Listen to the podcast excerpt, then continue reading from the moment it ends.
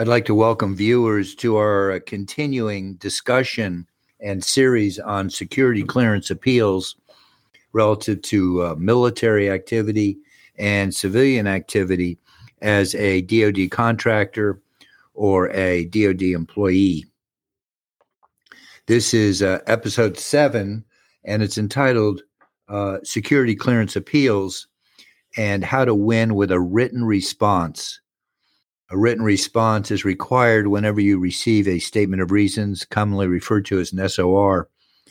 And the Edmonds Law Firm helps clients with written responses as well as attending the hearings before an administrative judge.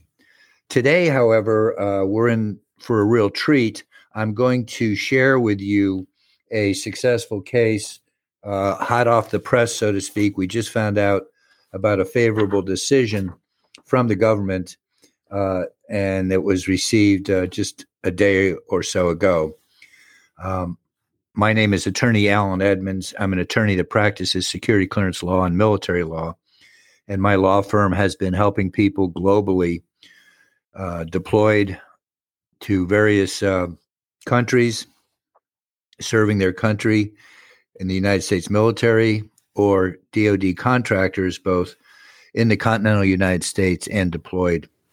We have over 45 years' experience and uh, enjoy representing clients before the Department of Defense.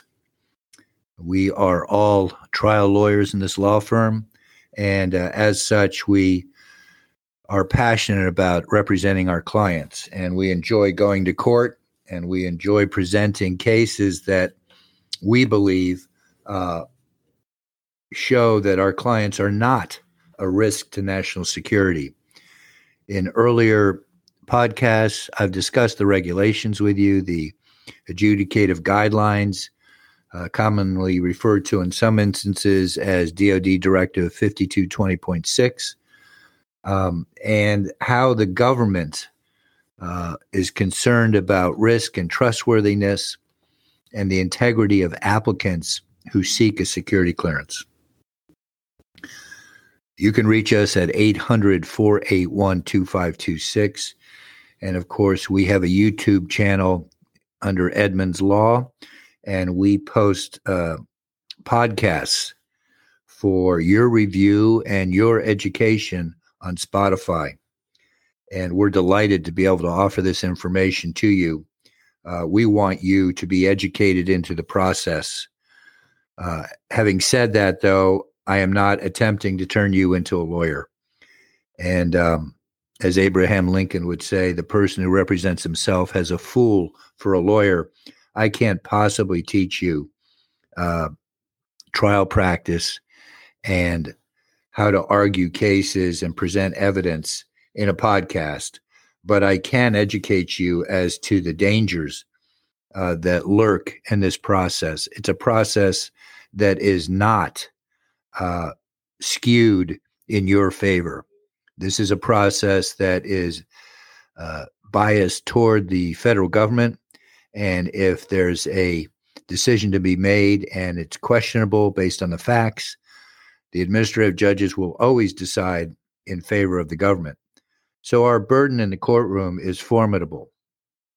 But um, if any of you know me, I win a lot of cases. I probably try more cases nationally uh, than any other law firm that I know of. And uh, you can confirm that uh, independently if you want.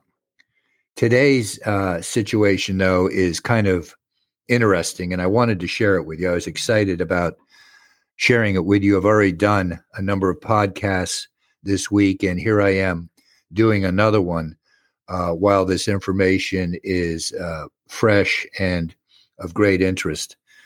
The question that we're going to deal with today is when you get the statement of reasons, what do you do? And uh, you have uh, three options. You can do nothing. And if you don't respond to the SOR in a timely fashion, your security clearance will be revoked or your security clearance will be denied if this is a first application. You can handle it yourself. Statistics will show, however, that people that uh, are pro se or appear before uh, the tribunals themselves don't do as well As a matter of fact, they do a terrible job and they come out of the courtroom absolutely shattered and humiliated. And the third thing you can do is you can uh, seek professional help. The Edmonds Law Firm stands ready. We're a national law firm with offices coast to coast, including um, California, uh, Washington, D.C., North Carolina, Florida, and Texas. But beyond that decision, there's another decision for you to make. And that decision is do you do the written response to the SOR or do you omit that and go to a hearing? And um, my response to that is you always want to do the written response to the SOR, but never ever waive your right to a hearing. So the case today involves a client that hired us. Uh, he had numerous allegations. Um, he was he served his country in the military. He had children. He was uh, married, and he had a difficult time and a large problem with alcohol. So, guideline G is alcohol consumption. And the government alleged in the statement of reasons that, quote, excessive alcohol consumption often leads to the exercise of questionable judgment or the failure to control impulses and can raise questions about an individual's reliability and trustworthiness. Throughout the adjudicative guidelines, you're always going to see these words reliability and trustworthiness. It can embrace a variety of behaviors. And in this case, it's alcohol use, it could be drug abuse, it could be criminal activity, it could be inability to handle your finances that creates a reliability issue or a trustworthiness. In this case, uh, our client was um, arrested for domestic uh, disorderly conduct. And of course, the disorderly conduct included uh, mistreatment of his uh, children, and he had been drinking excessively. He had a second offense uh, a couple years later. He was charged with physical control while under the influence at a traffic light, and he was charged with reckless uh, driving. There was a third incident when he went to captain's mast.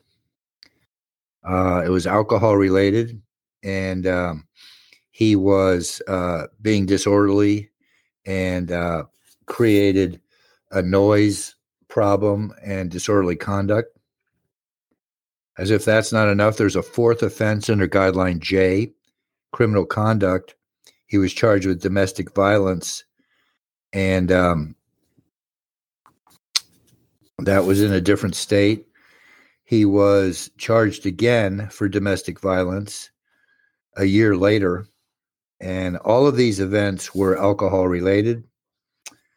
And then in uh, this is interesting.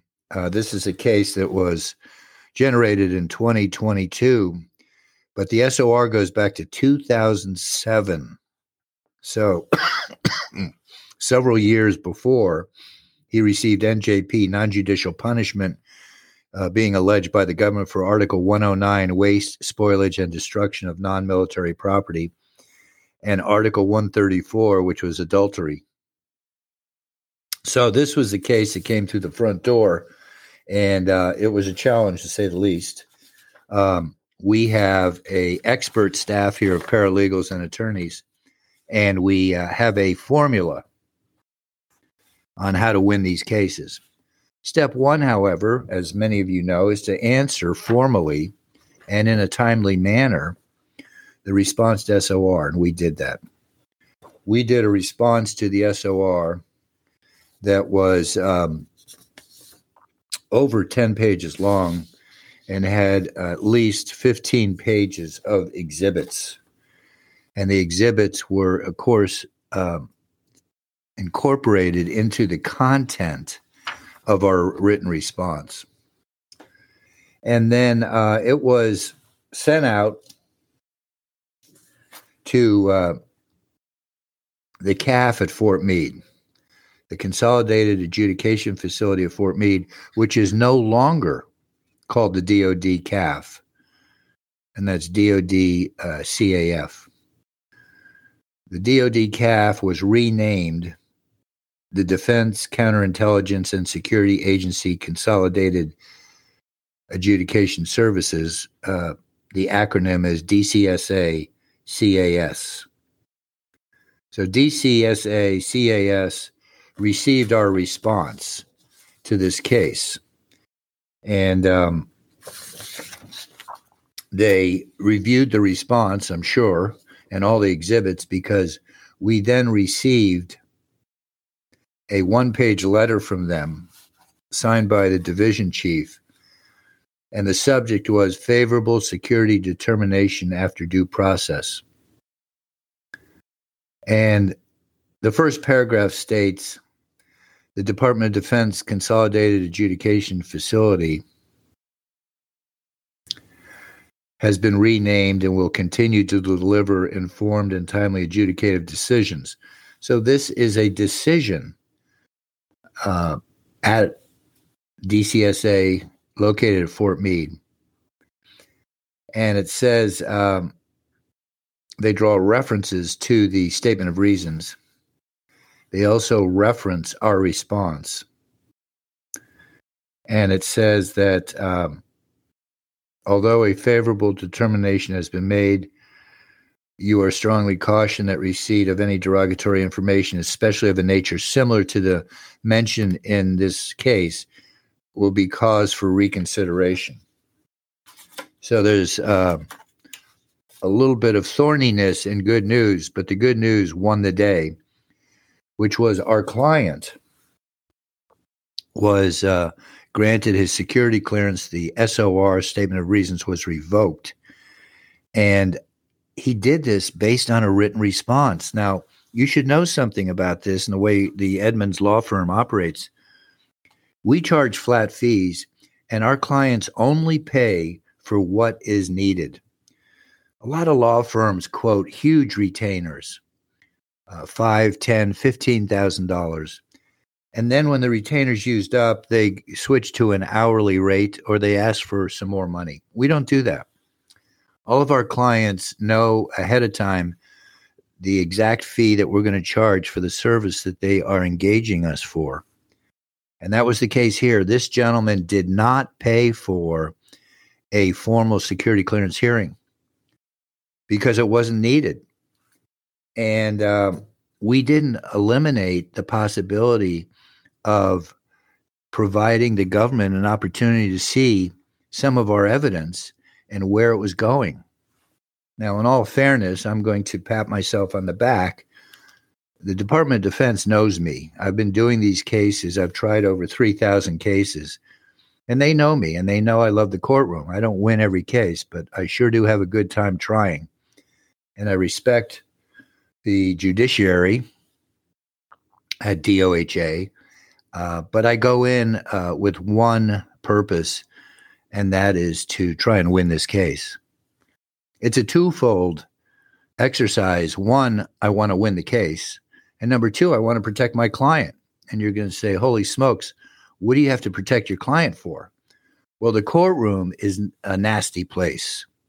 And uh, statements are made and certain opinions are given that you may not agree with but uh, it doesn't make the litigant, in this case, the the client, feel good to hear people mischaracterize his character, call him names, and uh, belittle him.